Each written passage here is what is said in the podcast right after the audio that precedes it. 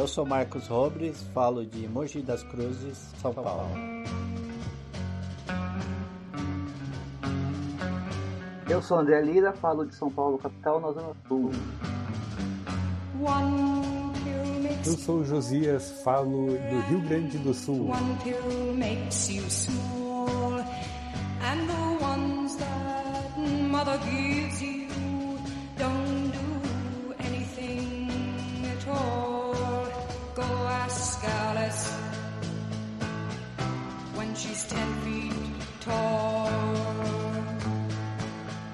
Pessoal, estamos começando mais um podcast Esculhamados.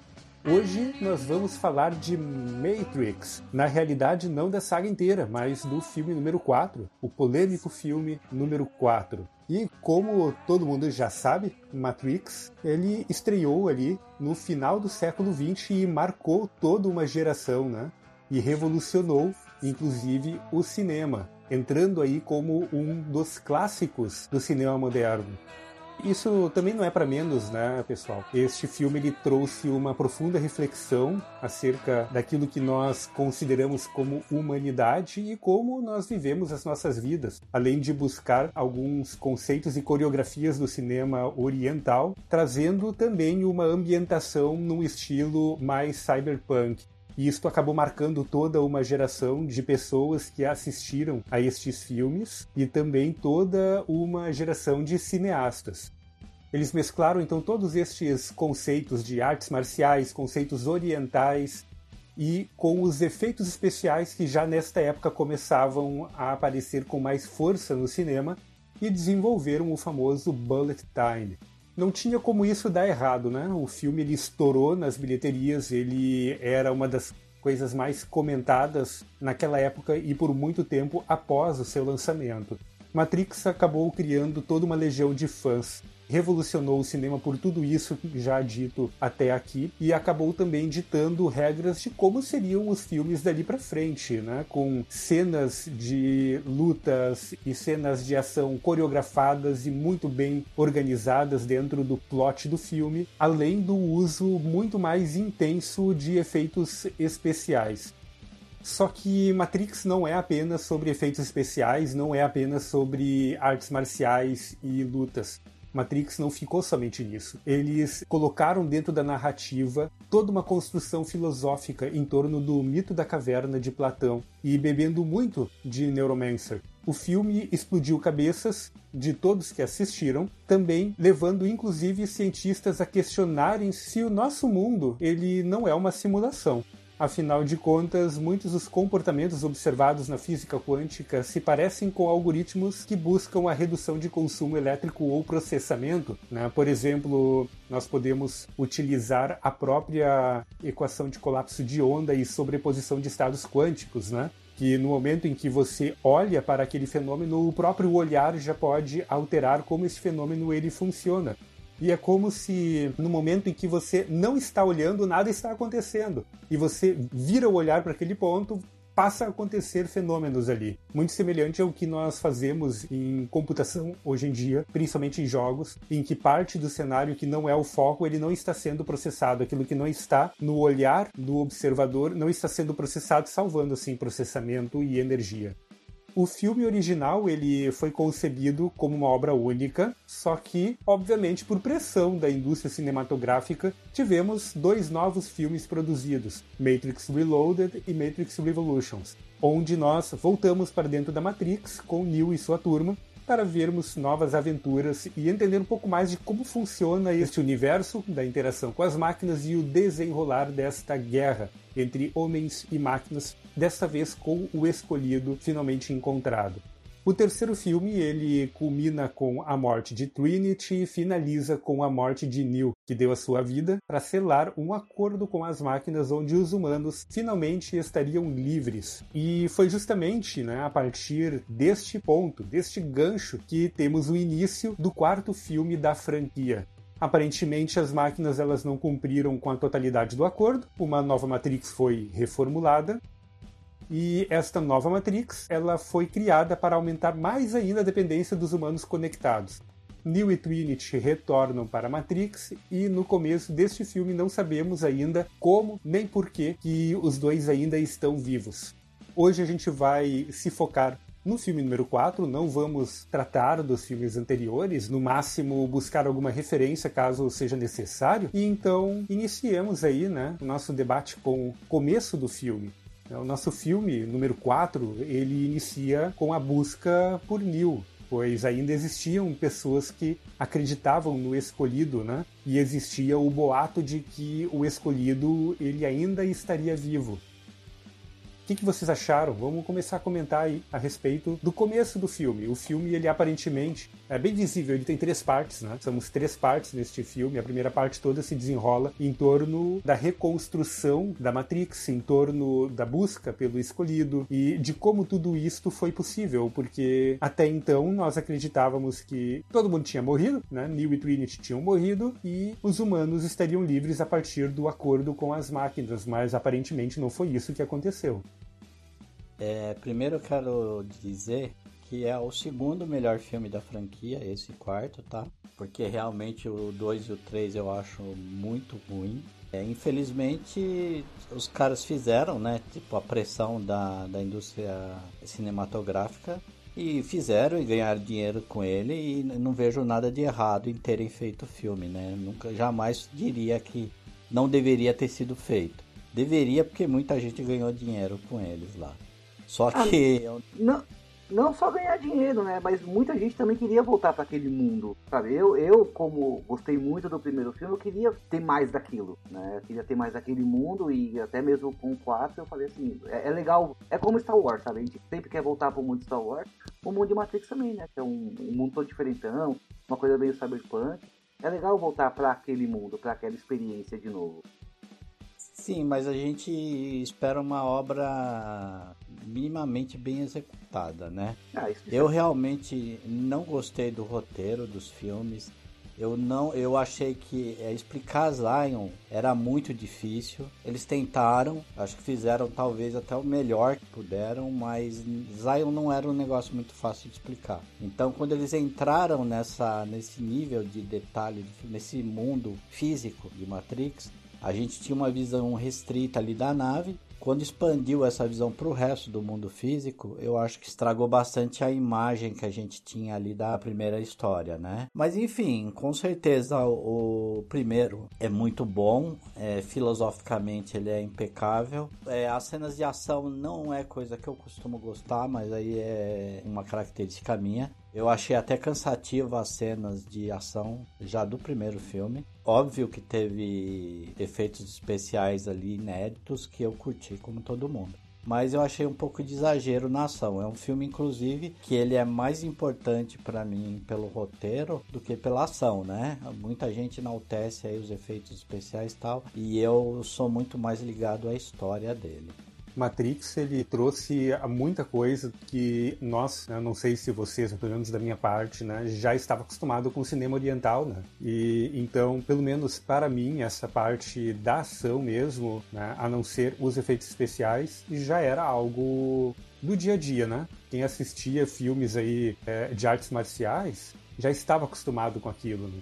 Até filme de action, né? Ele tem. Uh, uh, já era um filme mais popularzão, mas tem, tem muito desse lance da luta, da, da, luta mais exagerada. Exatamente. Sim, já é uma. Já é uma estética que eu não gosto muito, entendeu? Então talvez seja até por isso que eu não tenha me encantado tanto assim com as cenas de ação mas ali cabe, né? Porque a gente já sabe no filme que é uma simulação, então a explicação para aquelas coisas exageradas é justamente isso, né? Eles estão dentro de um jogo de videogame onde eles são cheaters, né? Eles podem fazer o que eles quiserem dentro daquela, daquele ambiente, né? É, e se você pensar que o, o Smith, por exemplo, ele é, um, ele é um NPC muito poderoso, né? Então você não pode simplesmente apontar uma arma para ele e dar um tiro nele. Você tem que sair na porrada franca porque é o único jeito de pegá-lo.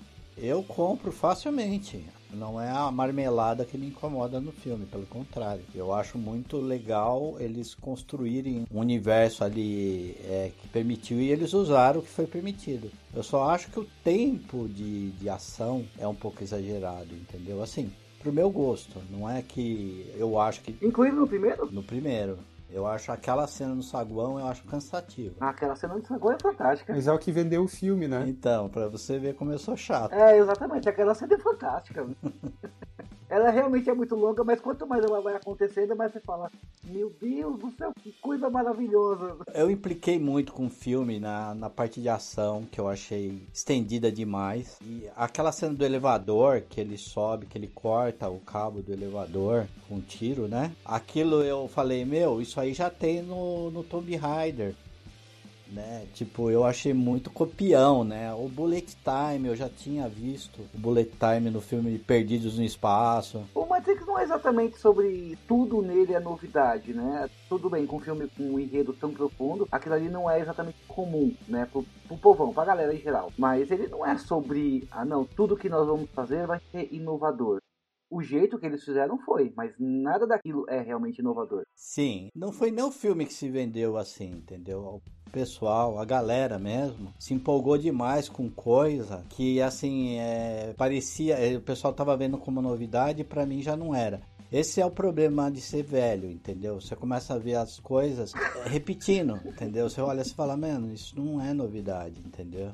É que tu sabe uma coisa, isso né, a gente aprende com o passar do tempo e, e vou dizer até com a pesquisa, né? Qual é a diferença entre algo que é genial e inovador e coisas que não são? É pessoas que conseguem enxergar coisas separadas e juntá-las em uma única coisa e tornar aquilo funcional. Eu acho que Matrix 1, ele tem muito disto. Ah, a gente já viu essas coreografias e lutas em filmes orientais, a gente já viu os efeitos especiais em ficção científica, a gente já viu a ação em filmes do Schwarzenegger, por exemplo. Só que a gente não viu tudo isso junto numa coisa só funcionando bem. E ainda com uma camada filosófica em cima, né? É a mesma coisa o Steve Jobs. Ele juntou tudo que já tinha no mundo da telefonia e no mundo móvel daquela época e colocou tudo num aparelho só a gente vai dizer, ah, mas ele não fez nada, nossa, que incrível, ele não enverrei. Não, ele juntou um monte de coisas que já estavam aí, que todo mundo estava vendo que já estava aí, mas botou tudo num aparelho só. E a, a inovação dele está nisso, em enxergar isto, né? Eu acho que Matrix tem disto, juntou um monte de coisas que já estavam aí, mas ninguém estava vendo que dava para juntar numa coisa só. Concordo. E fizeram de uma forma muito bem feita, né? E eu acho que este aqui é o maior problema do filme, da, da, sequência, né? Porque a gente já viu aquilo. E o que, que é que as pessoas esperam de uma sequência de um filme desses, né? Tanto do filme número 2 como o número 3, e principalmente agora com o número 4, né? O que, que as pessoas esperam de um filme que, vamos botar entre aspas, revolucionou o cinema, juntando um monte de coisas que ninguém esperava num filme só e fazendo isso funcionar? O que, que as pessoas esperavam para o filme número 4. Concordo. E o que, que ele entregou. Inclusive o 4, eu tava resistente a assistir, porque eu achei que eu não ia gostar mesmo, pelas críticas até que eu tava ouvindo, né? Pelo teor da crítica, não porque criticaram. Esse negócio de criticarem é, não quer dizer nada para mim. É o teor que foi colocado nas críticas ali. Aí eu me convenci a assistir. Tive uma surpresa agradável até, porque uma que eu fui com a expectativa bem baixa, né? E outra que o filme, na hora que eu assisti, eu tive uma sensação ali. Depois de um dia, dois aí, pensando sobre o filme, é, parece que melhorou. É, a impressão que eu tive sobre o 4, né? Porque ele não é só uma continuação de Matrix. Exatamente. Ele é um filme sobre Matrix, né? Ele é uma metáfora sobre o próprio filme, sobre no lugar ali o jogo ganhou papel do filme original, né? Ele entrou em forma de jogo no, no filme novo e se transformou então numa metalinguagem. E olhando por esse ângulo, isso não torna ele ruim. Ele não torna um Matrix lá original, não chega nem perto, né? Mas isso não torna o filme ruim, né? Parece que você está vendo um filme sobre Matrix. Que é isso, né? O a primeira parte do filme é isso. Você está vendo um filme sobre o filme Matrix, né? Até, falando sobre isso, eu tenho uma pergunta para vocês. O que vocês acharam da, da quantidade grande de flashbacks que tem?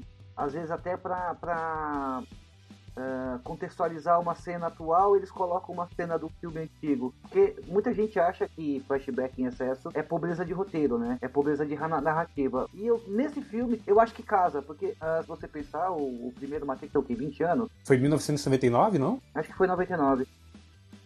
Não é um filme que todo mundo, que todo público atual assistiu. E você, vo- vo- você contextualizar coisas que estão acontecendo agora com, com, com flashbacks, eu, eu achei muito bem casado. Em alguns pontos eu até achei que exagerou. Mas eu acho muito bem casado isso de, co- como o Rob estava falando, que é um filme sobre o filme. E colocar o flash, os flashbacks não, é por pobreza de narrativa, e sim para contextualizar ah, até esse novo cenário, né? Para contextualizar o novo cenário, para você entender o que está acontecendo nesse novo cenário. Porque se não tivesse, tirava bastante, na minha opinião, tirava bastante da experiência. E o que, que vocês acham? Eu acho que passaram um pouquinho do ponto. Não precisava tanto tempo também de flashback. Ah, então, eu tenho um ponto em relação aos flashbacks, porque a gente tem uma, uma questão aí, né? Aqui na primeira parte do filme, pelo menos foi como eu enxerguei, ah, a gente tem basicamente duas coisas acontecendo. Uma das personagens principais, que é a Bug, né? Ela tá atrás do Neil, porque ela é uma believer. Né? Ela e a equipe dela ali são pessoas que ainda acreditam né? na, na existência do escolhido e acreditam que o escolhido ainda está vivo e está em algum lugar dentro da Matrix, estão buscando ele. Então, como o, como o Robles falou ali antes, né, o Matrix original, a trilogia original, ela neste filme, ela é um jogo de videogame. E esse jogo de videogame teria sido criado pelo próprio Neil, né? Pelo próprio Mr. Anderson. E aqui é que começa a construção que eu acho a maioria das pessoas que assistiram o filme né, não gostaram, eles não prestaram muito atenção nessa construção. Eles colocaram todo mundo junto ali. O agente Smith estava ali junto com o Neil, né? Infelizmente, outro ator. Teria sido mais interessante, mais legal se tivesse sido o ator original. Mas a gente pode relevar isto, né? Pelo fato de que o próprio Neil, né? O próprio escolhido, ele não era visto com a imagem que a gente vê dele, né? No- na história. Eles colocaram essa ideia ali Isso é fantástico. de que a, a própria Matrix né, modificou a imagem, né, a parte visual dessas pessoas, né, e ninguém mais tinha o mesmo visual ali, né, dentro, do, dentro da simulação. Então é fácil a gente comprar que o próprio o próprio o ator ali, né, o próprio agente Smith não tem mais o mesmo avatar, principalmente porque ele não é uma pessoa, né? Ele é um NPC, né? Ele dentro da real, uma inteligência artificial, né? Uma dúvida sobre esse lance do rosto da- do Neil ser trocado. Com a Trinity não acontecia isso, né? Isso não fica claro se acontece com ela. Fica. Fica? No café tem uma cena que ela tá sentada ali, tem um reflexo dela, se eu não me engano, na própria mesa. Você vê que é outra pessoa. De uma loira. O do Neil tá o tempo todo jogando na sua cara. Aham. Já no começo, antes deles explicarem, você já começa a ver nos computadores o reflexo dele com aquele, com aquele rosto mais velho, né? Não sei se vocês notaram isso. Sim, sim. Sim. Logo no- no- nos primeiros, nas primeiras cenas você já vê, já causa estranheza. E o da, Eu achei que era alguém vigiando ele. né, o da Trinity também, se eu não, assim, mostra muito sutilmente, mas mostra, se eu não me engano, inclusive é uma mulher loira. Cabelo mais claro, assim, comprido, um pouco mais compridinho, assim. não? Uhum, sim, eu vi isso também. Eu lembro dessa loira, só que eu não sabia se era o reflexo da Trinity ou o reflexo de alguém que tava ali no café. Eu falei assim, eu não tenho certeza do que aconteceu. E eu não reassisti, né? Então eu não consegui pegar isso de, de bate-pronto. E eu tava mais interessado na conversa que eles estavam tendo. Então, E seguindo ainda neste ponto, né? A gente tem aquele analista, né? O, psica- o psiquiatra que está tratando do Neil. E aqui começa um dos principais problemas, né? Que muita gente aponta para o filme. Ele é clichê para todo lado. É azul e vermelho, tudo escancarrado toda hora.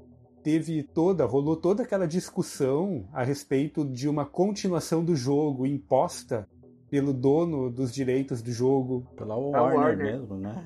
Exatamente, né? Teve, aquela, teve todo esse joguete ali, né? O Morpheus, que estava dentro de um simulacro, né? O Neo teria criado uma simulação do próprio jogo para brincar com aquilo ali e ali e dali nasce uma inteligência artificial simulada do Morfeu e então as coisas ali vão se reorganizando até a saída do Neo da Matrix.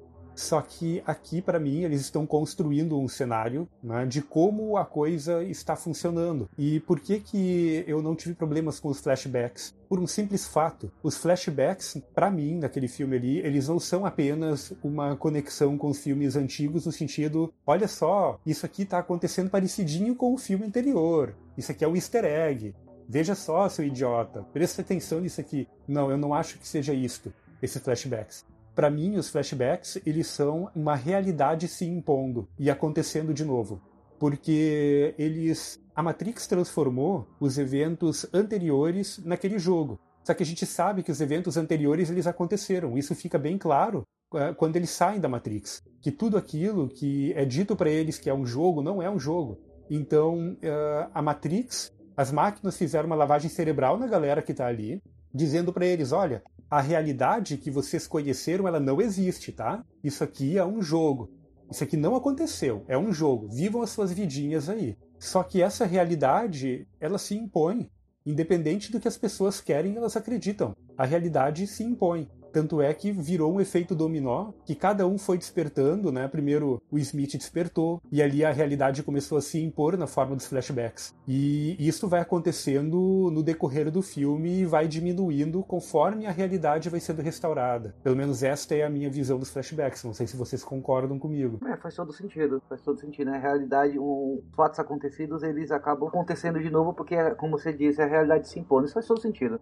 Eu gostei muito da ideia deles terem colocado ali a, aquele puxadinho que o Neil fez, né? Que era aquele mod, né? Que ele tava como se fosse um ambiente de teste ali, né? Um ambiente controlado ali. É o simulacro? Sim. Que foi por onde a Bug entrou e encontrou o Morpheus, né? O novo, a nova versão do Morpheus, digamos assim, né? E aquilo ali funcionou como uma como subconsciente do Neil. Algo no Neil querendo voltar à tona, que nem ele mesmo sabia, que nem o Anderson mesmo, né, sabia, porque a ideia era manter o, ele sob controle.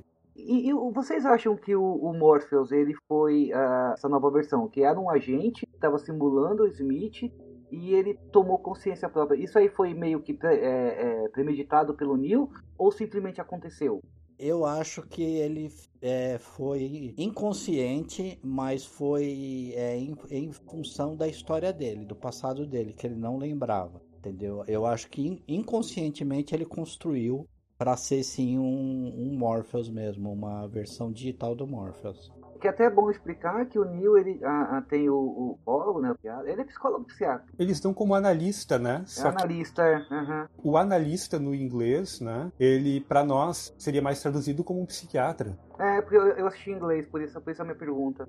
Ele, uh, ele tá em tratamento com o Neil, né? Pra tentar manter o Neil uh, uh, naquela, naquela realidade da Matrix. Sim. E ele fica tomando a pílula azul o tempo todo, né? Pra que ele, ele fique sendo puxado pra Matrix o tempo todo. Então, uh, de repente ser uma coisa inconsciente que o Neil fez, mas que esse, que esse comportamento de de repente vir um novo Morpheus é, podia ser esperado por ele, é, é, é plausível sim. É, a pílula ali funciona como um condicionamento, né? Exatamente. Ele é aquela, aquela pílula ali, é aquele viés de confirmação que você todo dia fica olhando e confirmando aquilo que você quer acreditar, não aquilo que é a realidade. É, é, todo dia você é, lê alguma coisa que concorda com você. Todo dia você vai pegando essa pequena pílulazinha e reforçando a situação atual. E para mim, essa questão de ser descarado, o azul e o vermelho, faz muito sentido com isto, porque as pessoas elas têm noção de que elas estão todos os dias tomando essas pílulazinhas, né? De que todos os dias elas estão reforçando posições, estão reforçando esses comportamentos, independente, independente de estar rotulado ou não. Então, a própria denotação de estar escancarado demonstra o quão alienadas as pessoas elas estão naquela situação, né? Aí eles mostram a alienação das pessoas em centenas de cenas, né? Como, por exemplo, a cena do elevador, que o Neil olha para cima, tá todo mundo mexendo no celular, todo mundo vivendo o seu mundo, a sua matriz, e, e ele totalmente deslocado, né? Ele, eu acho que a, a história da pílula é para que ele se inserisse naquele mundo, ele também, para ele também ter a própria matriz e, e ter a alienação dele, né? Coisa que ele não tinha. Ele vivia sempre, sempre sendo uh, assombrado, né, pela, pela vida anterior. Pela realidade, né? A realidade sempre vinha puxando ele para fora. É, exato. A realidade puxava ele e, e ele ele flutuava né, entre a, a, o mundo que ele vivia e a realidade. E isso, isso nunca deixava ele. Ele nunca se inseria 100%. Coisa até vou pular um pouco mais pra frente. Você vê que não acontece com a Trinity. Sim. A Trinity ela tá inserida naquele mundo, né? Você não. Ela tem filhos, ela tem um marido, ela, ela vive naquele mundo. Ele não. Ele está sempre. É uma coisa meio ambígua. Ele nunca tá lá, né? Ele sempre tá, tá sendo, como eu disse, assombrado pela realidade. E uma coisa que é legal aqui é que a gente vê que ele está sempre na linha entre o despertar né, e o continuar.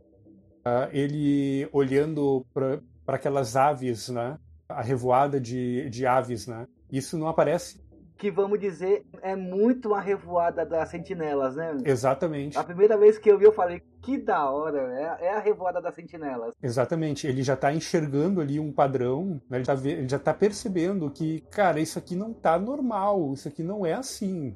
É idiota? É, a gente olha para aquilo ali a gente vê, gente, tá na cara, isso aí não tá certo. Só que todas as pessoas que estão conectadas naquilo ali, estão vivendo as suas vidas, elas não querem saber de ver aquilo. Elas não querem perceber aquilo e para elas está tudo ok. E, e para nós está escancarado. É o azul, é o vermelho, é os pássaros, o comportamento dos pássaros é estranho. A gente que está aqui, a gente está vendo, a gente quer dar uma porrada naquelas pessoas ali para elas acordarem. Mas é, isso não, não é assim que o, o, o, nosso mundo atual funciona, né? E falando da revolta dos pássaros, só para um, um, um, adendo, esse é o primeiro filme que tem sol. Os outros filmes não tinham, não, não mostrava lá nenhum. Ele é mais claro, ele, tem, ele sempre tem sol, coisa que os outros não tinham, obviamente não em cenas noturnas. Mas uh, os outros filmes não tinham um sol. Eu reassisti prestando atenção nisso e não há sol. E nesse existe, né? Existe a representação do sol. Além do dia, né? Tem um, sempre tem um sol no, no, no, no horizonte. Bullet time, bullet time. E aí a gente vai para a segunda parte do filme, né? Agora passou aquela discussão de continuidade do jogo, passou aquelas brincadeiras com os clichês, né? O bullet time, passou tudo isso. Sim, aquela. A... que diga-se pass... Antes. Diga-se passagem, aquele brainstorm é fantástico. Só falando daquele brainstorm que eles estão tendo ali, quando eles precisam desenvolver uma continuação para o jogo foi é, mesmo um grito ali da, da Lana mesmo, né? É bem pessoal aquela cena ali, né? Sim, sim. E você vê ali é, como aquele monte de nerd ficou interpretando uma coisa que não é nada daquilo, na verdade, assim, né? Pra Lana, tipo, é, estenderam o Matrix para outro patamar que não foi o que ela concebeu. E isso aí ela parece que vive numa discussão eterna aí com, com os nerds, né? E mas é assim, né? Uma obra é assim, você joga ela, se o povo gostar dela, eles vão esticar, eu vou filosofar em cima daquela obra infinitamente. E ela parece um pouco uma crítica isso aí. E nesse momento do brainstorm toca é, White Rabbit do do Jefferson Airplane.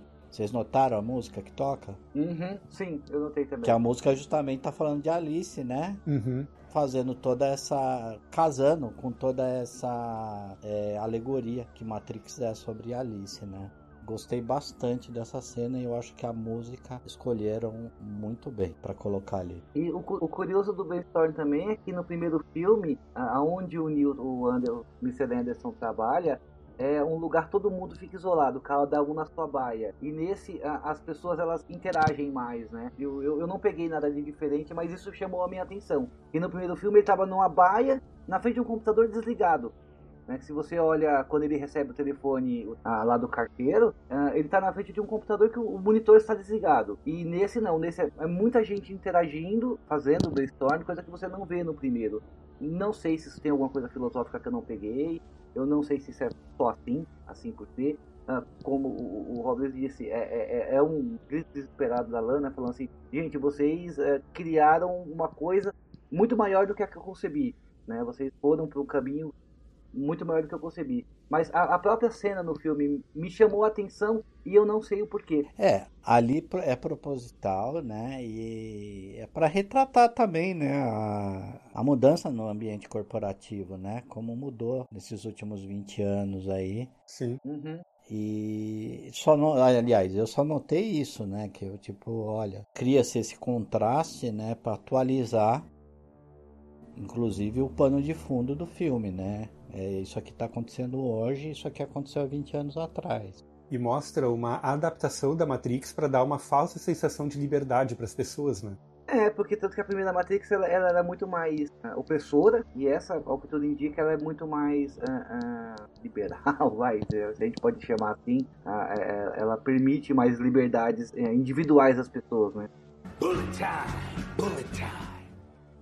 E aqui a gente vai para a segunda parte do filme, né, onde eles já conseguiram resgatar o Neil. A gente ainda não sabe como nem por que o Neil está vivo. O que a gente descobre ali é que a guerra ela não acabou ela continua. E aqui é que vem, né, algo muito legal que eu achei, é muito interessante, é que algumas máquinas, elas são dissidentes, né? Quando o Neil ele causou aquela ruptura lá, quando ele negociou a liberdade dos humanos, né? Houveram máquinas dissidentes, máquinas que também ganharam essa liberdade e é, quando ele, é, quando ele negociou a liberdade, ela foi literal, né? Não foi só para os humanos, ele negociou a liberdade, ponto. Exatamente. E aí as máquinas também entraram nesse acordo.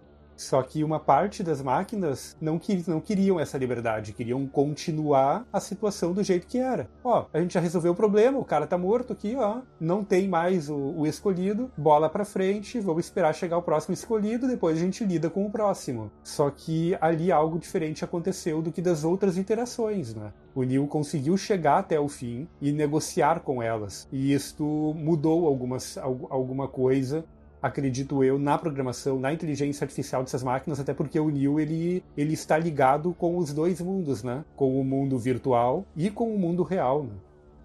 Essa aliança das máquinas, de parte das máquinas com seres humanos, é resultado direto da do acordo que o Neil fez lá atrás, né? Sim. E eu achei bacana isso aí, porque é muito reboot. O que os caras estão fazendo? Eles estão destruindo o que foi feito no filme original. O universo criado. Uhum. Eles destroem para a pessoa começar de novo uma, um processo de, muitas vezes, de redenção do zero. Porque, tipo, aquele cara já estava muito fodão. Uhum. É, a gente tem que desmontar aquilo. E muitas vezes dá a impressão que toda a luta do cara na, no, na na, na, outra parte da história, no filme antigo, não deu em nada. Uhum. E agora ele tá fazendo, tá começando tudo de novo, entendeu? Fizeram isso com os Caça-Fantasmas agora, com esse Afterlife tipo assim, é, acabaram com, com os heróis do, do, do filme original, jogaram eles para baixo de um tapete para eles conseguirem redenção nesse filme. Fizeram isso com o Luke Skywalker na trilogia nova. Outros filmes que eu não vou lembrar agora, mas que eu vi assim que eles vão fazer esse reboot, eles destroem lá o que foi feito, né? Para começar do zero varre para baixo de um tapete, tem uma, toda uma decadência do, do, do, do que a pessoa fez para poder fazer o reboot. E eu gostei que Matrix não lidou desse jeito. O que ele fez deu resultado. No próprio terceiro filme, o Oráculo já conversa com o arquiteto. Eles falam quanto tempo essa trégua vai durar. Já deixa no ar que aquilo ali é temporário, mas você pega um filme que você já colhe frutos do que foi feito no, no último filme, entendeu? Então ele tem uma continuidade, ele está numa situação melhor do que estava quando o Neil se sacrificou por isso. Sim. Entendeu? Então isso aí eu gostei bastante. Respeitaram o sacrifício do Neil do terceiro filme não rola em Matrix o efeito God of War, né? Quem já jogou o, pelo menos os três God of War sabe que no final do primeiro jogo, é, exato. o Kratos ele tá ultra poderoso, ele tá, ele tá virado num deus, né? E pra tipo de ter uma continuação do jogo, cara, não tem, né? Ele teria, ele teria capacidade de já ir lá pro chefão final de cada jogo. Então eles têm que fazer um xalalá pro Kratos perder todos os poderes dele e começar do zero, no começo de cada jogo, de cada, no começo de cada um dos God of War, pelo menos até o 3, quando eu joguei o, o 4, foi assim. E é o que muitas vezes eles fazem com continuações de filmes, né? Eles dão um reset, eles tiram todo, tudo aquilo que o cara conquistou, como se nada daquilo tivesse valido para nada, para poder contar de novo a mesma história, só que de um jeitinho um pouquinho diferente. E aqui Matrix eles não não fizeram isto, né? Eles simplesmente pegaram como terminou lá a situação e deram um upgrade naquilo ali, né? Como se aquela trégua não fosse bem uma trégua, como se aquela liberdade não fosse bem uma liberdade, né? Bullet time. E daí aqui a gente descobre a nova cidade, né? A Io, que foi criada pelos humanos. Que é um nome fantástico também. é um nome fantástico, a I.O. pra cidade. Pois é, o que que vocês viram ali? Vocês viram input output ou vocês viram é, dois em binário? Eu vi input output. Eu também. Dois binário também é legal, hein? É, eu, eu, eu vi muita gente falando que era dois em binário porque era a segunda cidade, mas eu já enxerguei ali como input output. Zion, Zion versão 2.0. É um local de um local de entrada e saída, um local onde é, aceita-se qualquer um, né? Seja você máquina ou humano, você está livre para entrar e sair daqui. Eles se referem no filme, né, como é, I.O. Em Sim. momento nenhum eles usam a expressão 2, 2, né? Eles, eles sempre falam como I.O. Por isso que eu eu já enxerguei input output de, de cara.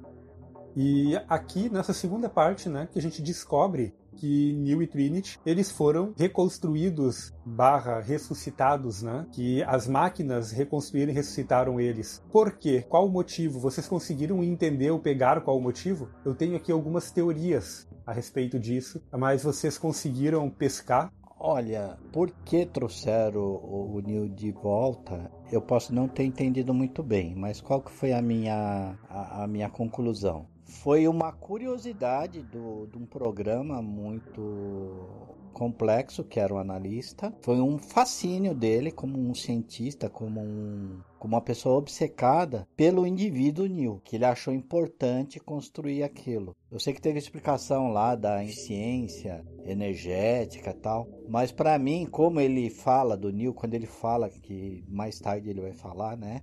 Como ele trouxe o Neil de volta, eu vejo mais como uma curiosidade. Seria como hoje Seria como fizeram em Jurassic Park. Olha, vamos trazer de volta essa espécie aqui. Eh, no caso do analista, é, olha, vou trazer de volta esse espécime aqui.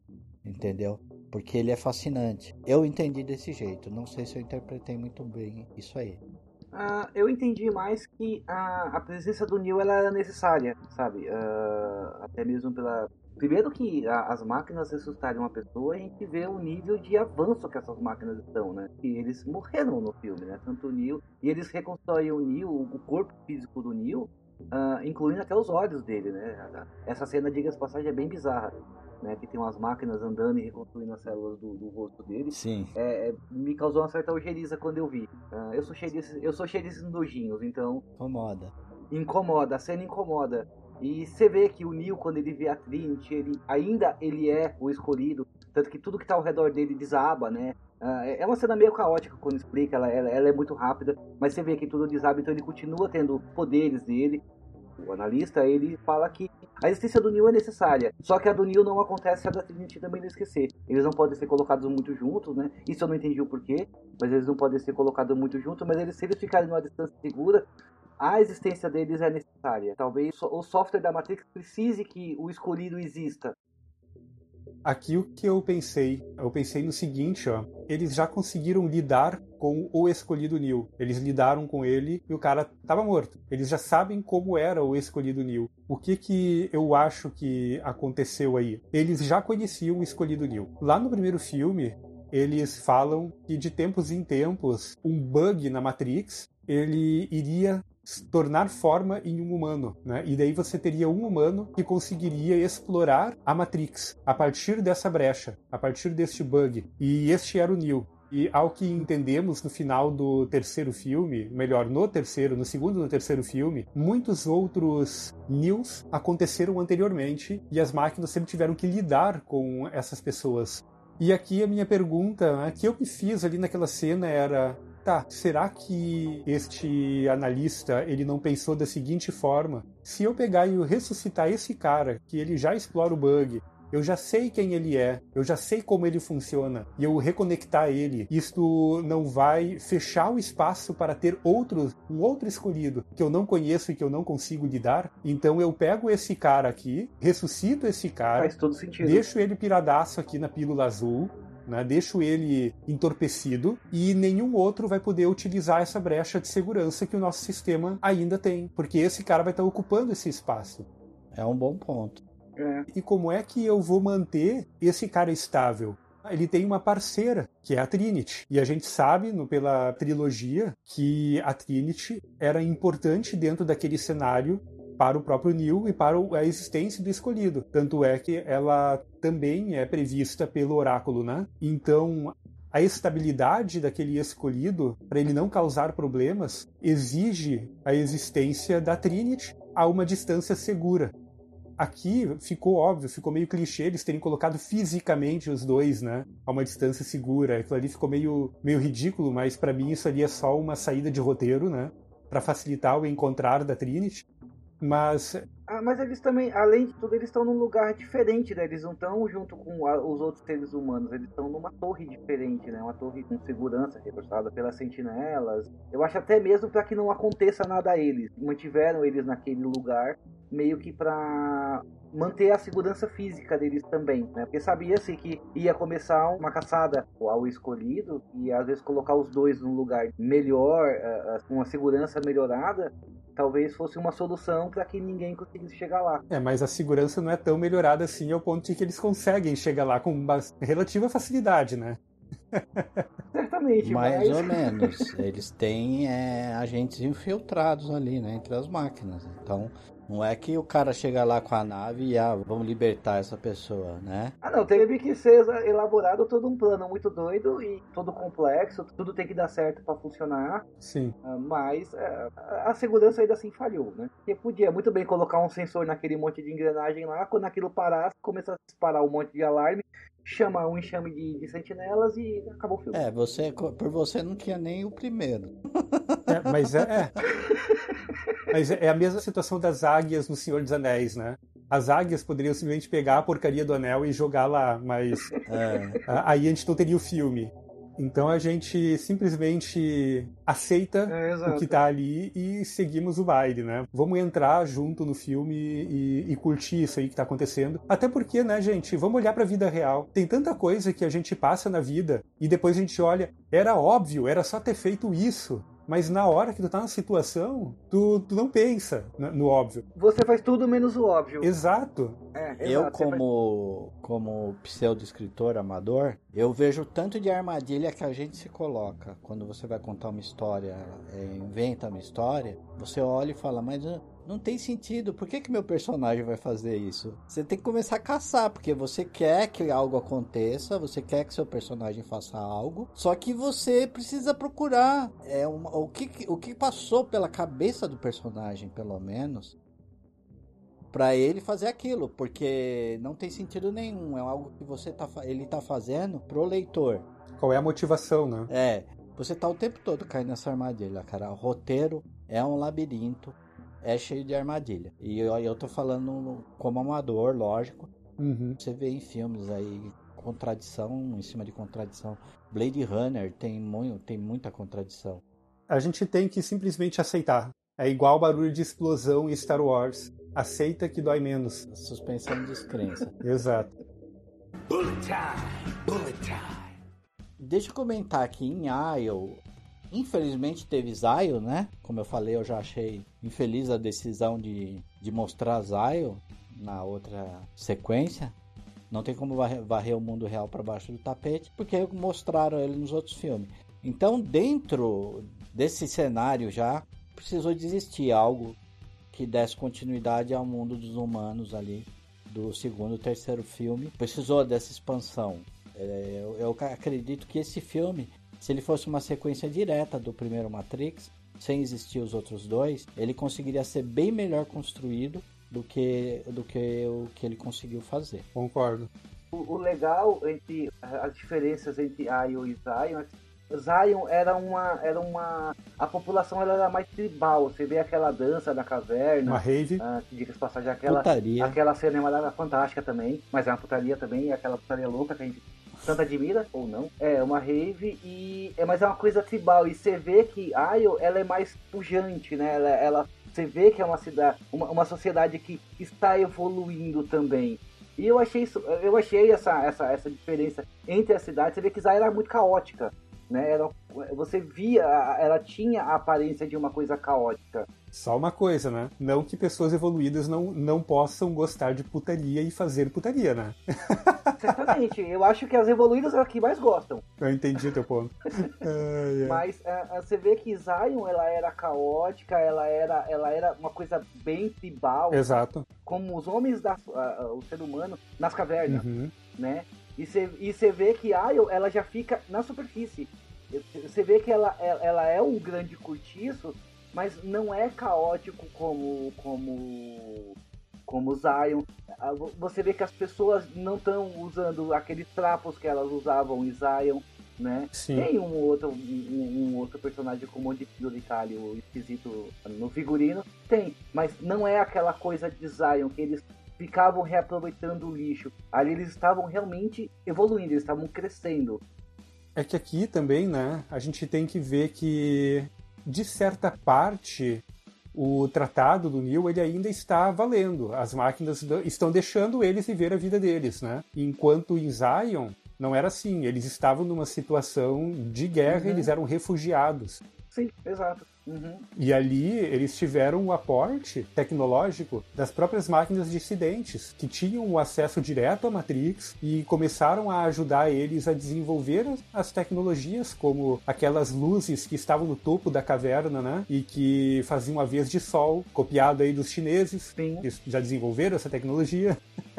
E não só isso, né? Aquela cena no laboratório em que uma máquina está ajudando outro cientista humano a desenvolver, né, a recriar os alimentos a partir da sequência genética extraída de dentro da Matrix, né? transformando aquilo de volta para o mundo real, né? criando uma engenharia reversa em cima daquilo. Né? É, eles, eles digitalizaram e depois é, fizeram a engenharia reversa e transformando o digital em, em uma coisa física. Eu- quando eu olhei aquilo, eu falei: é, é fantástico isso. É, é exatamente, sabe? Eles conseguiram fazer o efeito reverso.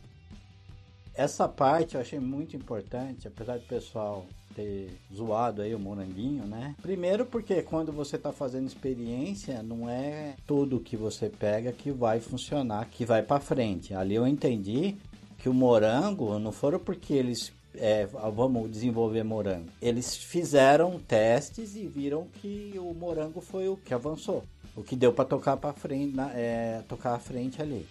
E o legal desse a simbologia que esse morango tem é para explicar a ressurreição do Neo e da Trinity. É importante para você ver que existe a possibilidade, né? Existe a, a- o método de recriação de um ser vivo.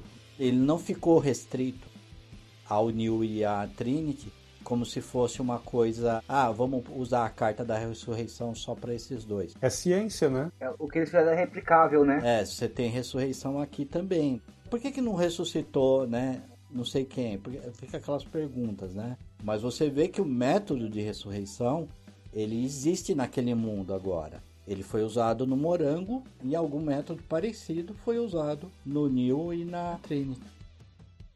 Cara, e eu ainda diria o seguinte, pessoal que fica reclamando do moranguinho.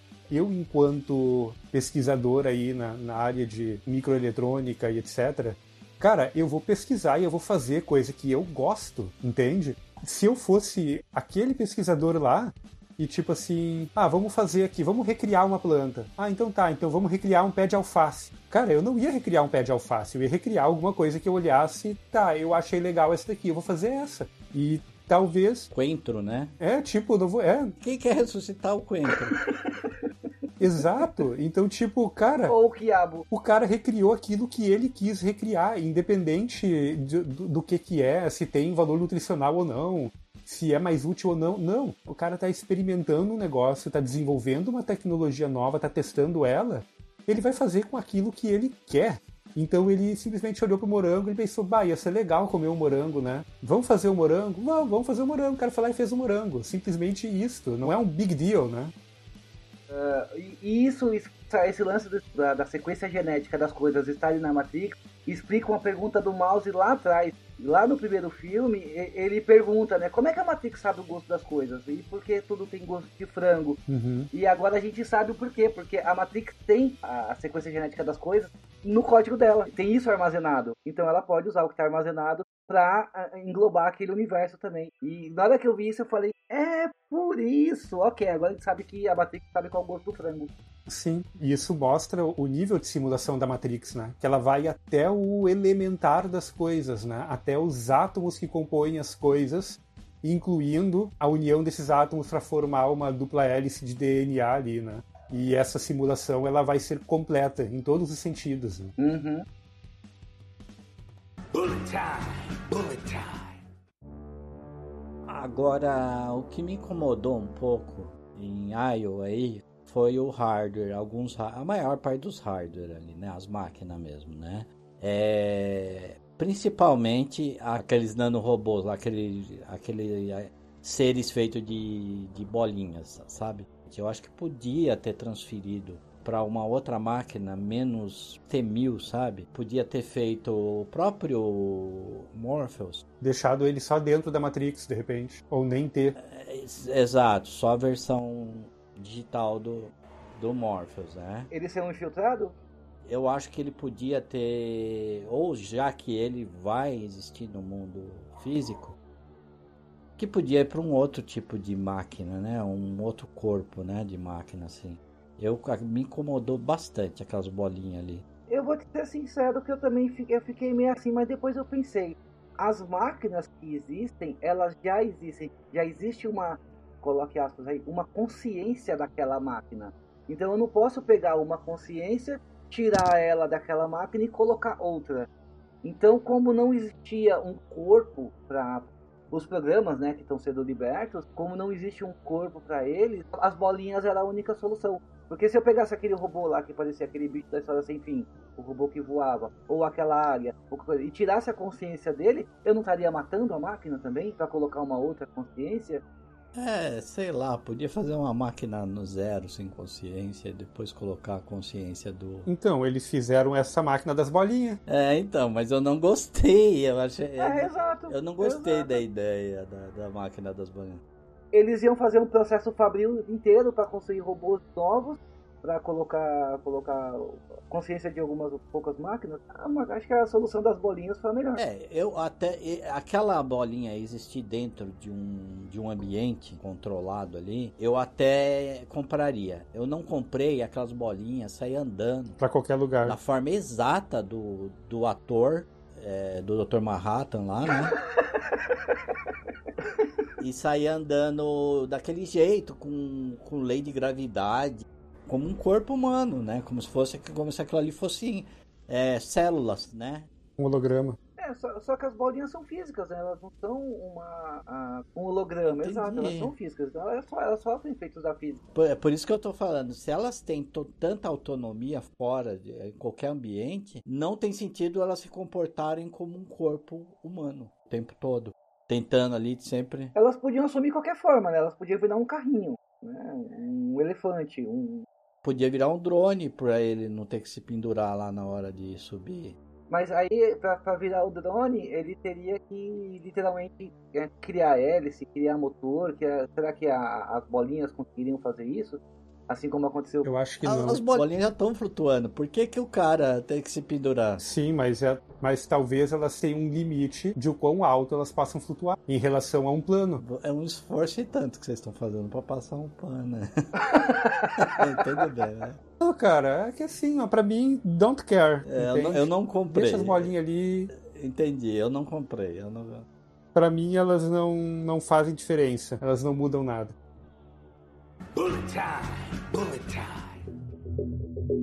Neste momento aí, logo depois da, da gente conhecer, né, a Io, da gente descobrir que Neo e Trinity foram ressuscitados pelas máquinas, né, a gente vê o Neo retornando ao treinamento. Eles colocam ele de volta num simulacro desta nova Matrix para ele ver se ele consegue despertar e voltar a ter os poderes dele. E então a gente percebe que em todo o filme o Neo vai ter uma certa dificuldade de retornar ao controle. E isto, eu não sei, para mim existe um motivo bem firme em relação a isto, mas eh, vamos, vamos conversar sobre isso também.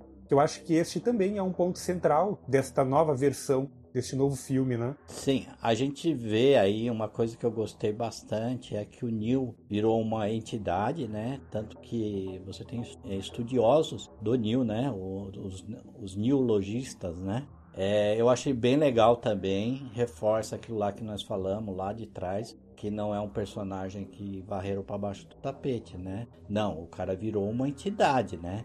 E você vê até a, a, a, a pouca naturalidade com que ficam perto dele, assim. O pessoal se incomoda que eles estão perto de uma espécie de uma, de uma entidade, né? E você tá vendo, por outro lado, um Neo dentro da Matrix que tá o tempo todo sendo controlado. A gente já falou sobre isso, né? Que ele tá condicionado ali dentro a não expandir ali os poderes que ele havia adquirido, né? E é bem legal que isso tudo tá, tá dentro de uma roupagem da pessoa questionando a, a realidade, né? Uma pessoa realmente com com, com encanações aí, com distúrbios aí, encanando a própria existência, a própria realidade, né? Conseguiram colocar essa roupagem no personagem que casou super bem com o Neo dentro da Matrix, esse Neo com a cabeça desgraçada, enchendo a cara de pílula azul. Imagina o tanto de direção que ele não teve, né? E até onde indica não tinha muito onde gastar. Não tinha, é, imagina o Ai, sofrimento ai. do rapaz. Então, o- eu não sei vocês, mas é, a sensação que eu tinha aqui, que eu tive aqui, e isso ela se manteve durante todo o filme, é justamente a sensação de que o Neo ele foi conectado de volta à Matrix para ele ser um, vamos dizer assim, o, o para ele estancar a possibilidade de alguém utilizar, né, aquele bug da Matrix para controlar a Matrix. Só que eles modificaram tanto essa nova Matrix que ela não é a mesma versão, tanto é que a coloração né, do filme dentro da Matrix ela é diferente dos filmes antigos. Né? Uhum. Isso já dá essa denotação de que não é a mesma Matrix que a gente está vendo. As regras daquela Matrix não valem totalmente aqui. Ela é uma, uma nova versão reformulada. Por isso que muda de um arquiteto para um analista, para um psiquiatra. E a sensação que eu tive aqui é que o Neo ele não estava adaptado a esse novo código ainda. É, ele, era, ele era um vírus de um sistema operacional que não existe mais, né? Exato. Ele é tipo um vírus de Windows 98 Exato, que está tentando rodar num Windows 10, sabe? exato. Uhum. E aí ele não tá conseguindo ser efetivo no que ele tá tentando fazer, porque antes ele via o código, antes ele interagia com o código. E hoje em dia ele ainda é um vírus, mas ele não tem mais aquela interação porque o código mudou inteiro. Ah, Ele continua tendo, tendo ah, privilégios acima das outras pessoas, mas o código que ele vê, o código que, que ele está interagindo, já não é mais o mesmo. Ele não tem mais as regras daquele código como ele tinha na primeira versão da Matrix. Sim. Então a gente vai, né, o que pra mim é a melhor parte desse filme, que é a conversa do Neil com o psiquiatra, né, com o analista, lá na garagem quando eles vão em busca da Trinity. Esta parte é o que, ao meu ver, descortina todos os motivos do porquê existe essa nova Matrix, como essa nova Matrix funciona e por que que nós estamos vendo todos esses acontecimentos, né? A gente vê ali também nessa conversa, logo depois dessa conversa, né, estoura uma luta ali, né? Que aparece antigo personagem dos filmes anteriores e a gente também revê o gato, o gato preto, né? Olha, essa parte é quando eu comecei a achar o filme chato. Aí a parte da garagem explicou demais, falou pra caralho. Tipo, tá, tá, tá bom, tá, tá, cara chato, mano, esse na, na lista. Mas conseguiu ser mais chato que arquiteto. O negócio do gato aí do Djavu eu achei muito legal, né? Que foram buscar uma referência, usaram uma referência do primeiro filme, mas com maestria, né? Deram um, um novo sentido ali pro Deja Vu, né? E ele virou até uma espécie de protocolo, né? Pro, pro analista. Era um switch, né? Ele era um switch que parava uma ação. Exato. Ele dava um reboot, um reboot temporal de curto prazo, né? Ah, deu, deu cacaca aqui, É, exato. vamos restaurar a último, o último snapshot da Matrix. É, é, ele, ele era o criador de snapshots, exato. É, assim como eu achei muito legal a Sati, que é uma personagem que teve pouquíssima importância no- nos outros. Os outros filmes foram ruins já, né? Com ou sem a Sati. Mas conseguiram aproveitar muito bem uma personagem que, que saiu, que era um programa lá no terceiro filme, né? Que ela era aquela menininha, né? Que o pai dela era importante pra Matrix. E foi ele, inclusive, que construiu a cabine lá, o, é que, permitir, que permitiu a, a ressurreição do Neo e da, da, da Tiffany, né? E aqui até vem uma outra, uma outra possibilidade, né? O pai dessa menina, né, que é o, o robô em forma de passarinho lá, ah, ele foi um dos primeiros que quis ter filhos dentro da Matrix, né? Porque isso não era permitido para os, as inteligências artificiais ali de dentro da Matrix, né? Elas não poderiam gerar outras.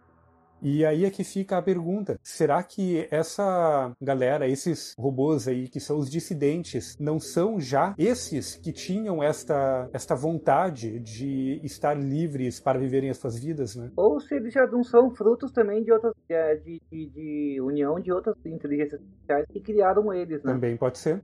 Mas nessa conversa aqui é que a gente entende o que, que é essa nova Matrix, né? E aqui a gente tem novamente um, um ponto de contato com a nossa realidade atual por, e por que nós temos um psiquiatra, né, um analista, e não mais um arquiteto, né?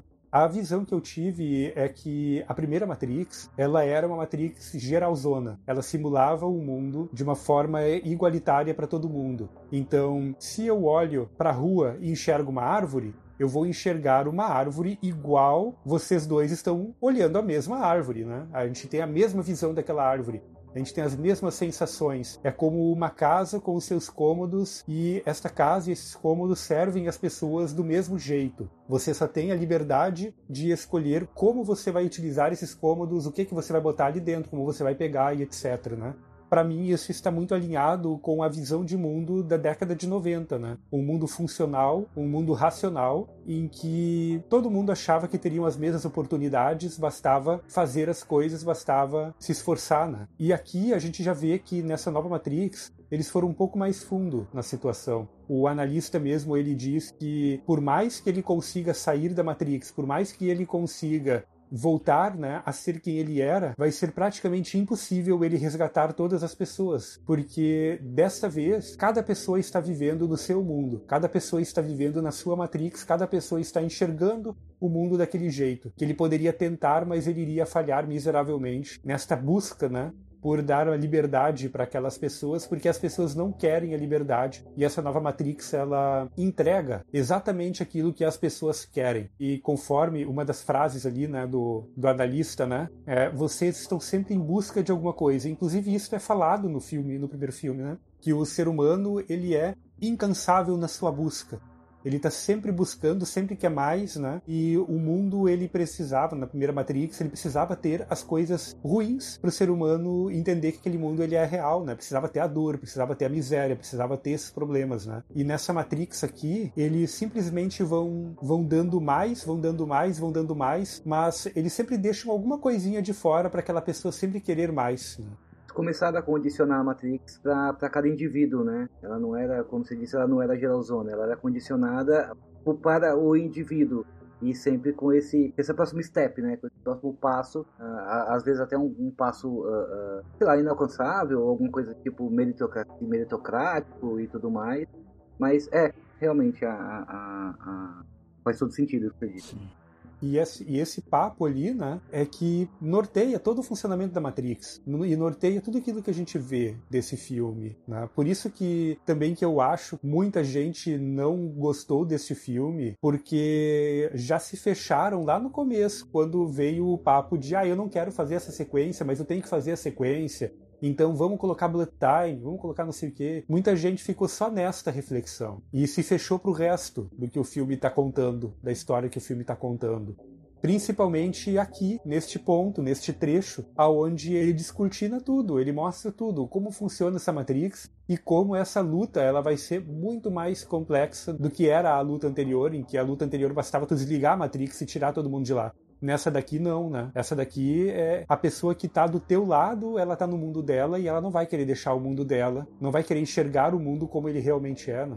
O filme, aí a gente fala, a parte que me incomodou mais no filme foram os fanservice. Tipo, podia contar a história sem o Morpheus, ou só na versão digital dele. Aquela cena no lago foi totalmente fanservice. O Agente Smith é outro que pra mim ficou sobrando. Não deviam ter ressuscitado ele, podia ter feito uma. Eu concordo que ele sobrou e a motivação dele era tão qualquer coisa. Já era ruim lá atrás. Já era Mas- ruim no- nos outros filmes. É, mas é que, né, gente, o Smith, no- nos filmes anteriores, a motivação dele era a liberdade. Sempre foi. É. Sempre foi a liberdade. Sim, Ele aham. despertou, ele, ele era uma inteligência artificial programada para fazer sempre a mesma coisa, só que ele despertou para uma consciência. Só que ele tinha esse vínculo com o Neo. Tanto é que nos filmes anteriores o que foi explorado era isto, era ou eu morro, ou você morre, ou nós dois morremos. E e aqui a gente vê que isto não, não é superado. Ele continua em busca de liberdade e, principalmente, ele ali percebeu que o inimigo dele também é o mesmo inimigo do Neo, porque ele foi, ele foi castrado, né? Sim. aham. Pela própria Matrix, pelo próprio povo dele, vamos dizer assim, para ele ficar na dele, e ficar quietinho.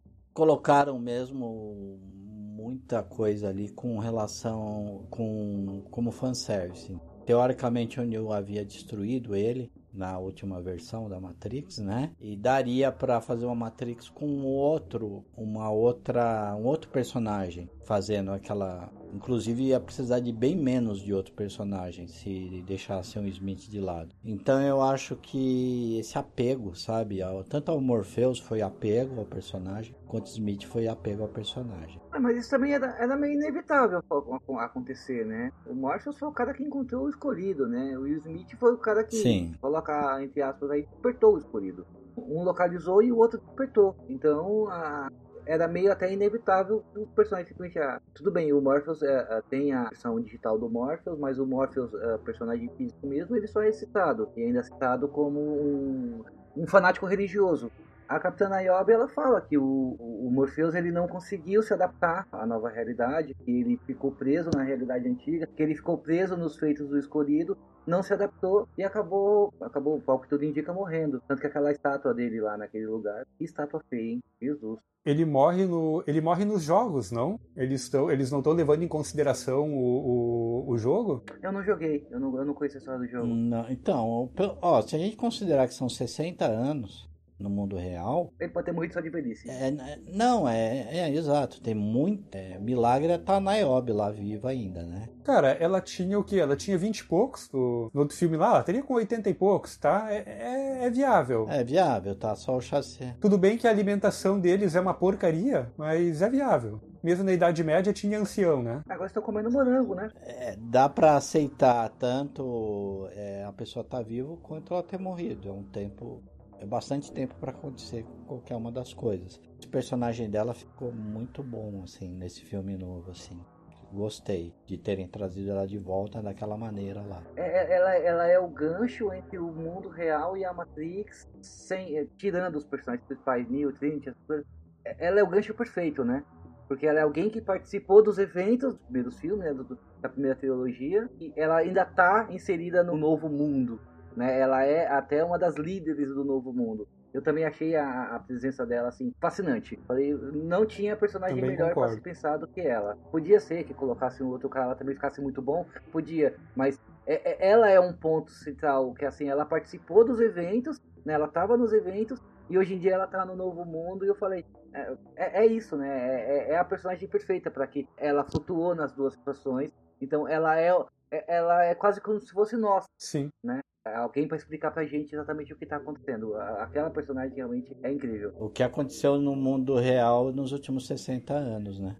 E uma coisa, assim, que é também legal da gente perceber, né? É, bom, essa personagem, ela viveu 60 anos naquele mundo. Não vai simplesmente acontecer de, ah, voltou o Neo aqui, é legal, vamos todo mundo correr de novo, vamos, vamos nos juntarmos contra as máquinas. Não. Ela tá 60 anos naquele mundo, resolvendo os pepinos, lidando com aquela situação. Por mais que ela tenha visto tudo o que aconteceu há 60 anos atrás, ela não vai voltar a ser aquela ativista que ela era há 60 anos atrás. Essa foi uma reclamação que eu vi bem recorrente nas redes, né? Do pessoal, ai, agora ela teve uma amnésia, ela esqueceu do que ela viu do Neil fazendo, agora ela não acredita mais no Neil. Não, não é que ela não acredita mais no Neil, não é que ela não acredita no que, que aconteceu lá no passado mais. É que ela tá em outra, o tempo passou, ela teve que lidar com os acontecimentos, ela teve que se ela teve que fazer escolhas naquele mundo ali, no mundo em que ela viu que a liberdade que eles conseguiram não era, não foi bem uma liberdade, né?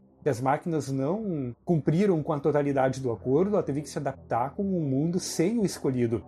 E ela teve que ser política, né? Ela teve, que, ela teve também que, que fazer a coisa acontecer. Fazer a coisa acontecer sem o escolhido. E colocar o escolhido nessa equação de novo podia destruir tudo que ela já fez. Fazer com que tudo aquilo que já foi construído simplesmente ruísse de novo. Exatamente. E daí ela olha pra trás, porra, eu tô aqui 60 anos batalhando nesse negócio e agora vocês chegam aqui e trazem esse cara de novo. E querem começar toda, mexer nessa, mexer nesse vespeiro de novo. Gente, calma, vamos lá, vamos, vamos sentar aqui.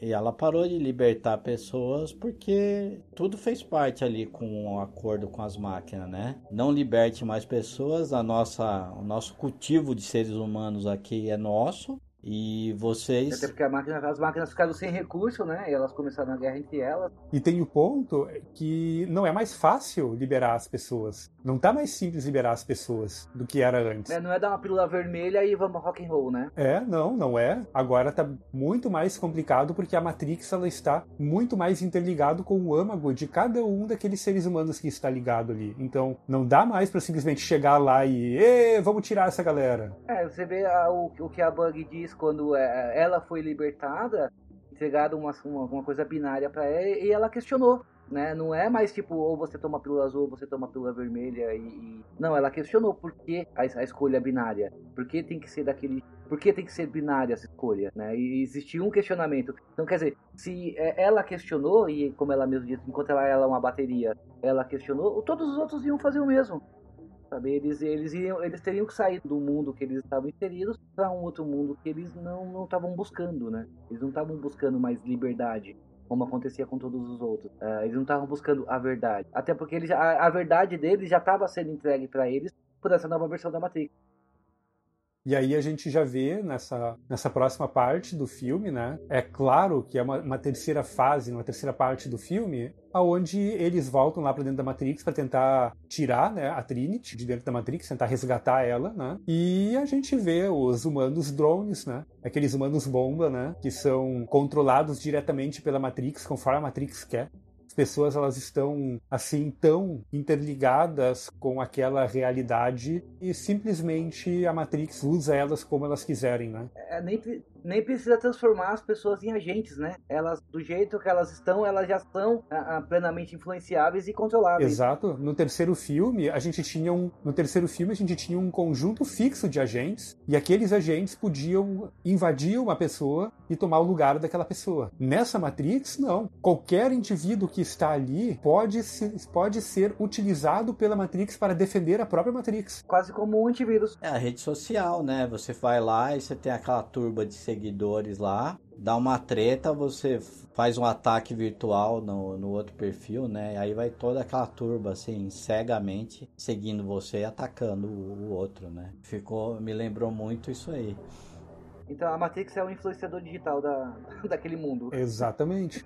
Exatamente. É, ali, essa parte já dos homens bomba também, né? é- eu achei meio absurdo, né? Por que, que você não taca o piano lá de cima, né? Vai jogar o próprio. Vai se jogar, né? É, porque o ser humano é meio descartável, né? Ele, ele, ele é um, um- recurso necessário, né? Ele é uma bateria, mas em- ah, ele também é descartável. Às vezes ele servia a um propósito, por mais absurdo que seja, se jogar de um prédio e acertar um carro em movimento. É mais importante do que ele gerar toda uma coisa complicada de pegar um piano, que é uma coisa pesada, ou qualquer coisa pesada, e arremessar no mesmo carro em movimento, sabe? É fácil você pegar o que é descartável, o que tem grande, em grande quantidade, e, e, e usar isso a seu favor. Mas antes ainda dos drones se jogando, né, a gente teve o despertar da Trinity, né? Que é uma cena fantástica. E aqui a gente vê, aqui a gente vê novamente que não existe mais uma necessidade de uma pílula, porque essa Matrix ela não é binária, né? Ela é cada pessoa, é cada, cada um é que tem que conseguir por si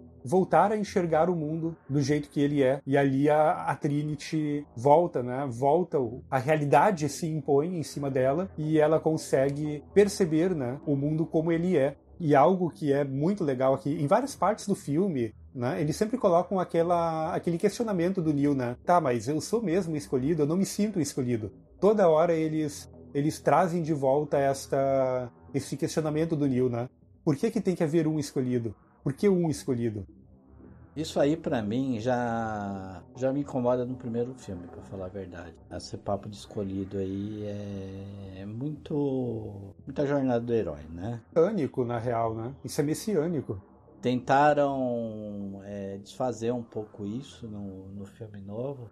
Legal, fizeram, acho que até ficou legal, que podia ser, não precisava ser o Neil escolhido, né? É, você, qualquer um podia ser o escolhido, né? Precisava a pessoa aceitar, aceitar a realidade. Exatamente. a realidade se impõe, a pessoa abraça aquela realidade que está se impondo, ela virtualmente também pode ser um escolhido. Então, pode haver vários.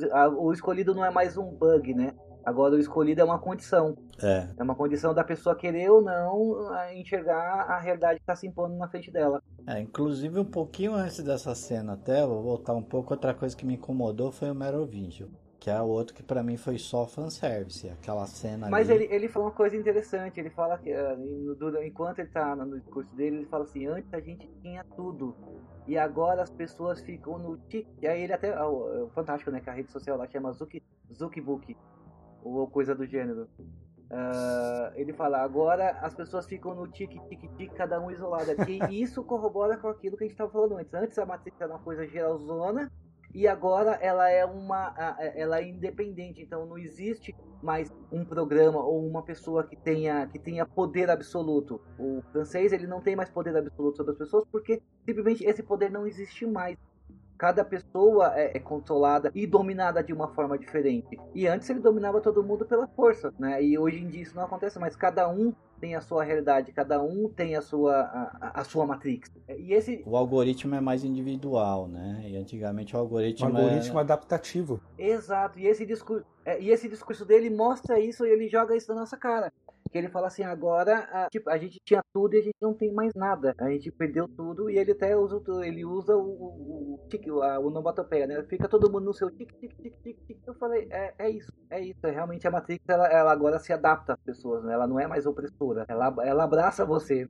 E ele também é aquela pessoa que fica olhando ali, ó, ah, no passado era melhor, no meu tempo era melhor, né? Ele também é esse personagem, ele é aquele cara que fica se condoendo porque o mundo mudou, porque as coisas mudaram e elas não são mais de um jeito entendível, né? Ou melhor, elas não são mais de um jeito inteligível para ele, né? Ele não consegue entender e se adaptar a este novo, essa nova realidade. Né? virou tiozão. Virou tiozão, exato. E virou tiozão. Ah, no meu tempo que era bom. Exatamente.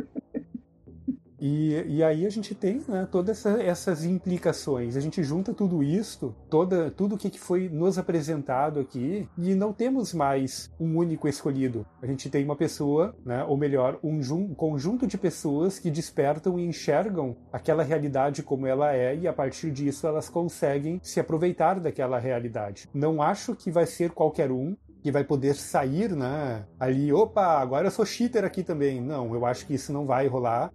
Vão ser algumas pessoas que, que têm uma maior capacidade, né? De entender e atribuir, trabalhar com aquilo ali, né? É, talvez vai ter níveis, né? Pessoas que conseguem um pouco mais, pessoas que conseguem um pouco menos a, a se aproveitar, né? Do enxergar a realidade, mas para mim o que fica bem claro neste filme é, é isto não temos mais um único escolhido, não existe mais um escolhido. O que existe agora são pessoas que enxergam a realidade e em cima dessa realidade elas podem agir. Podem agir livremente e fazer escolhas livremente a partir da realidade que elas agora enxergam, sem mais os filtros adaptativos que a própria Matrix joga né, diretamente no cérebro, né? E o escolhido deixou de ser necessário, né? O escolhido ele era uma coisa necessária para libertar os outros, para mostrar a verdade. E ele, ele não é mais necessário, até porque como, uh, como vão, várias pessoas vão poder passar por isso, não, e não existe mais o Chosen One ele vai ser tipo ele vai ser um marco né? Ele vai ser um ser o, o, exemplo mas ele não é mais necessário como ele era antes. Um exemplo? E aí é que vem a pergunta o que que vocês acham? Esse filme ele é ruim mesmo? Ou ele só foi hypado demais? Teve esse finalzinho aí que foi Zumbilândia com o Sense8, né? Que eu também achei Cara, eu realmente achei assim, ó. Toda a parte de ação desse filme eu achei ela meio. Nhé, sabe? Eu realmente não, não consegui gostar tanto das cenas de ação. Tem uma outra cena de luta ali que é legal, mas no geral é muita câmera chacoalhando, é muito close-up. Parece que tudo foi gravado com uma GoPro, não é? Não dá essa impressão?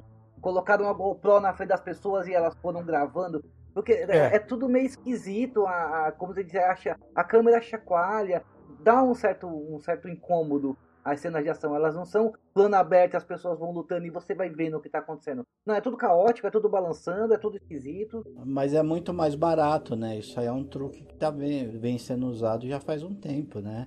Você gasta muito menos tempo, sai muito mais barato em vez de você ficar treinando atores. Em vez de você investir na coreografia, você gasta menos tempo, menos dinheiro ali e usa a, a câmera na, a, como se estivesse construindo algo caótico. Se você está fazendo algo mais caótico, mas na verdade você está economizando recurso ali. Parece que Matrix caiu nessa, nesse método também, né? Nessa... Pode ter sido uma economia de, de dinheiro, na real, né? Porque não deve ter sido um filme barato, né? Deve ter sido um filme muito caro de fazer. Qualquer economia normalmente é bem-vinda foi uma das coisas assim que me chatearam bastante nesse filme, foi isto, porque Sim. todos os Matrix eles eram um primor nas sequências de ação. O que que era aquela sequência na rodovia, né?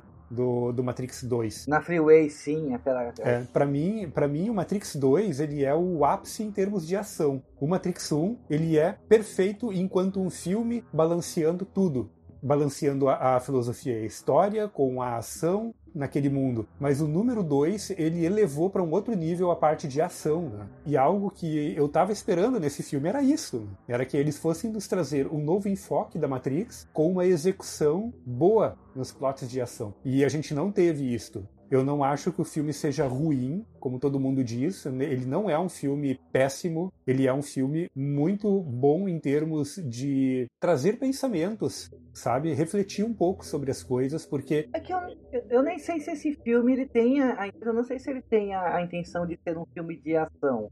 É que como nos outros filmes a ação existia, talvez eles colocaram como um aperitivo, mas ele não é um, exatamente um. Não sei se essa proposta total dele ter um filme de ação. Os outros sim. Os outros eles tinham esse casamento da ação com a história profunda. Esse eu acho que é muito mais a história e a ação tá lá como um aperitivo. Sim, sim, mas já que você colocou, já que você vai colocar essa ação, porque os outros tinham, é o que eu falei, eu não tenho problema com ação. Faz direito. Faz direito, exato. Mas será que isso não, não remete à conversa dos nerds lá, do bullet time, coisa colocou uma ação mais pobre exatamente para que as pessoas parem de prestar atenção nela também? Cara, Pode ser? Pessoas... Não funcionou, porque o pessoal. É, não funcionou, sim. Acho que todo mundo foi hypado nesse filme. Foi tipo, pá, Matrix, Matrix foi revolucionário, Matrix tinha bullet time. Matrix tinha isso, tinha aquilo, tinha cenas malucas, explodia a cabeça de ação e não sei o quê. E todo mundo foi ali esperando Primeiro, criaram aquela teoria de que talvez a Matrix era a Matrix dentro da Matrix, e muita gente começou a comprar essa história. E aí foram desenvolvendo mil e umas teorias, né? De que talvez o Morpheus fosse uma inteligência artificial e que ele enganou todo mundo, sabe? E acho que muita gente, cara, foi ver esse filme pensando num plot deste estilo, de uma simulação dentro da simulação, esperando sequências de ação parecidas com o que a gente viu nos filmes anteriores. E não teve isso. Teve um filme diferente. Teve um filme mais reflexivo do que de ação, né? E um filme que, ao meu ver, ele tá muito ligado com a realidade que a gente vive hoje, né? Sim, ele tá muito mais atual. É o que eu falei, pra mim a... o que estragou esse filme foram os outros dois, inclusive. Pelos outros dois existirem, esse filme teve que mexer com coisas ali que, é, que não permitiram que ele ficasse tão bom. Então ele é o segundo melhor filme da franquia, com certeza. E é bem isso mesmo. Que é, o que estraga nesse filme é o que foi construído no- nas outras duas sequências. Eu sei que vocês discordam disso, mas é a minha, a minha opinião sobre o filme. André, xinguei os filmes aí, você não vai. Eu, eu, eu percebi, eu tô tentando aqui desxingar eles sem te ofender no processo. Não, mas uh, falando sobre isso, eu, eu, eu discordo um pouco, tá? Porque ah, se não tivesse os outros dois, não tinha o porquê desse também existir, tá? Eh, Se você fala, ah, se o, o Matrix tivesse se encerrado no filme 1, o filme 1 ele é muito fechadinho. Mesmo ah, acontecendo aquela cena do Neo saindo voando e você fala, caramba, eu quero ver mais disso, mas ele é muito fechadinho. Se não tivesse, na minha opinião, se não tivesse existido os outros dois filmes, esse também não tinha um porquê de existir. Não é, depois de 20 e tantos anos, eles rebutarem a, a, rebutar não, né? Eles prosseguirem com a saga sem os outros dois, porque muitos dos acontecimentos do- do- dos outros filmes também são referenciados nesse, muito da, da vida real daqueles outros filmes são referenciados nesse. Por exemplo, Zion, né? Zion é citado e é legal ver essa diferença entre Zion e Ayo. Se a gente não conhecesse Zion, qual, qual seria o impacto de I.O., por exemplo? Você olhar aquela cidade muito mais evoluída, com máquinas e humanos interagindo e tudo mais. Em Zion, as máquinas eram simplesmente odiadas. Como fala o feito, o governador, o, o cara lá do conselho fala pro Neil, ele fala, essas máquinas aqui, nós, nós, ah, essa aqui é que, a, que purifica a nossa água, essa aqui é que faz a energia elétrica. E o Neil fala, mas a gente, essa a gente pode desligar. A gente pode realmente desligar? E, e, e, e se não tivesse isso, se não tivessem essa, é, é, tudo isso sendo dito nos outros dois filmes, esse não tinha um porquê de existir. E eu não acredito que ele seria um filme melhor se ele não tivesse que resgatar também essas, essas referências. Né? A gente vê cair no, muito no, no se, mas eu, eu não acredito nisso. Cara, eu acho que esse filme, com esse plot, se eles tivessem só tido um pouco mais de cuidado com as cenas de ação, Ah, eu também acho. eu acho que o pessoal já iria gostar um pouco mais. Sério, eu acho que o, o que pecou muito foi a parte de ação. E aquela brincadeira lá no começo com, ai, não quero fazer isso aqui. E fechou muito a cabeça do pessoal, sabe? O pessoal já olhou lá no começo do filme, toda aquela sátira ali, ai, a Warner mandou fazer, Band Time, vamos fazer, a gente não quer, mas vamos Jogou contra. sabe? Eu acho que aquilo ali já aquilo ali já é, já jogou um balde de água fria no pessoal o pessoal já ficou né ai o filme ela nem queria fazer esse filme mesmo olha só então esse filme é uma porcaria Eu, eu vou te ser, eu vou te ser sincero, quando eu comecei a ver essa cena, eu pensei a mesma coisa. Eu falei, esse filme foi meio feito como papagaboleto. Mas depois que o filme foi acontecendo, isso, sabe, eu, eu mudei de ideia. Mas no começo, Uhum. eu vou te ser bem sincero, eh, com todo aquele texto, aquele texto parecia muito mais um depoimento da diretora do que um- um- uma coisa que ela queria fazer. Mas depois não. Depois que o filme foi acontecendo, falei, não, eu, eu, eu, eu estava errado. Aquilo ali só existiu mesmo. Mas aquilo jogou contra. Eu concordo que a- aquela, aquele, aquele início, ah, se você pensar naquilo como um discurso da, da, da Lana, aquilo jogou contra. uma coisa que eu acho interessante é que esse filme fala sobre pessoas polarizadas num mundo não polarizado ele fala sobre pessoas manipuladas, um mundo que manipula as pessoas para elas terem a sua visão de mundo e com isto serem utilizadas por esse mundo para fazer determinadas coisas. E ele fala muito sobre polarização e sobre tons entre essas polarizações, né? E, e justo sobre o que, que esse filme faz, fala, é o que ele caiu. As pessoas se polarizaram, elas se fecharam numa, numa visão de ai, esse filme aí não deveria ter, ter sido feito, olha aqui, ó, aqui no começo já tá dizendo que não queria o filme, fazer o filme, e etc. Então eu vou odiar esse filme. Fecha pro diálogo, fecha pra absorver o que, que mais o filme tá passando, né?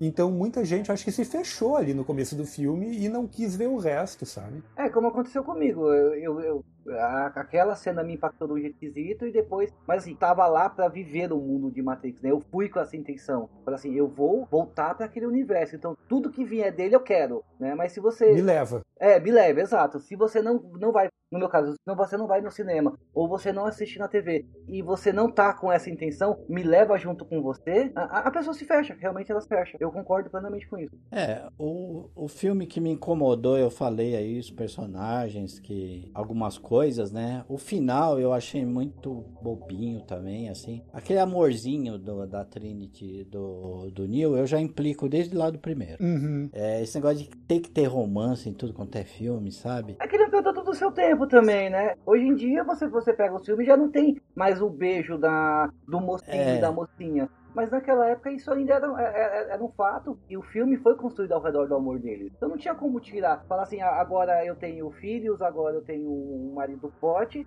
e eu não quero mais saber de você. O amor deles prosseguiu, né? Ele, ele continuou, até se reavivou nesse novo filme. Então não tinha como não ter. E observa que esta é a única coisa firme desse filme. É a única coisa firme desse filme. É a única coisa que, que tá, tá sempre lá.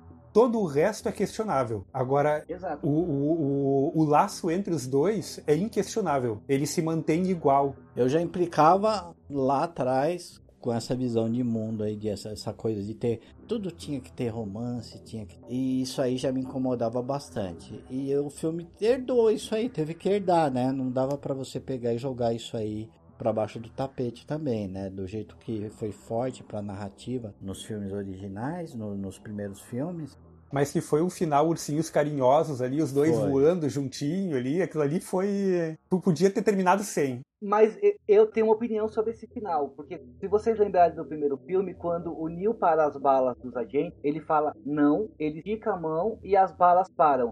E a Trinity faz a mesma coisa. Ela fala não e ela para no ar. É quando nasce, a, a quando ela desperta. E você vê que o Neil, mesmo sendo o Chosen One escolhido, ele tá todo cagado, né? Ele não consegue fazer as coisas. Ele não consegue voar, por exemplo, porque ele não tá Não, mas a gente não tá nem. Eu não tô nem falando deste final, nem do despertar da Trinity. Tô falando lá no final.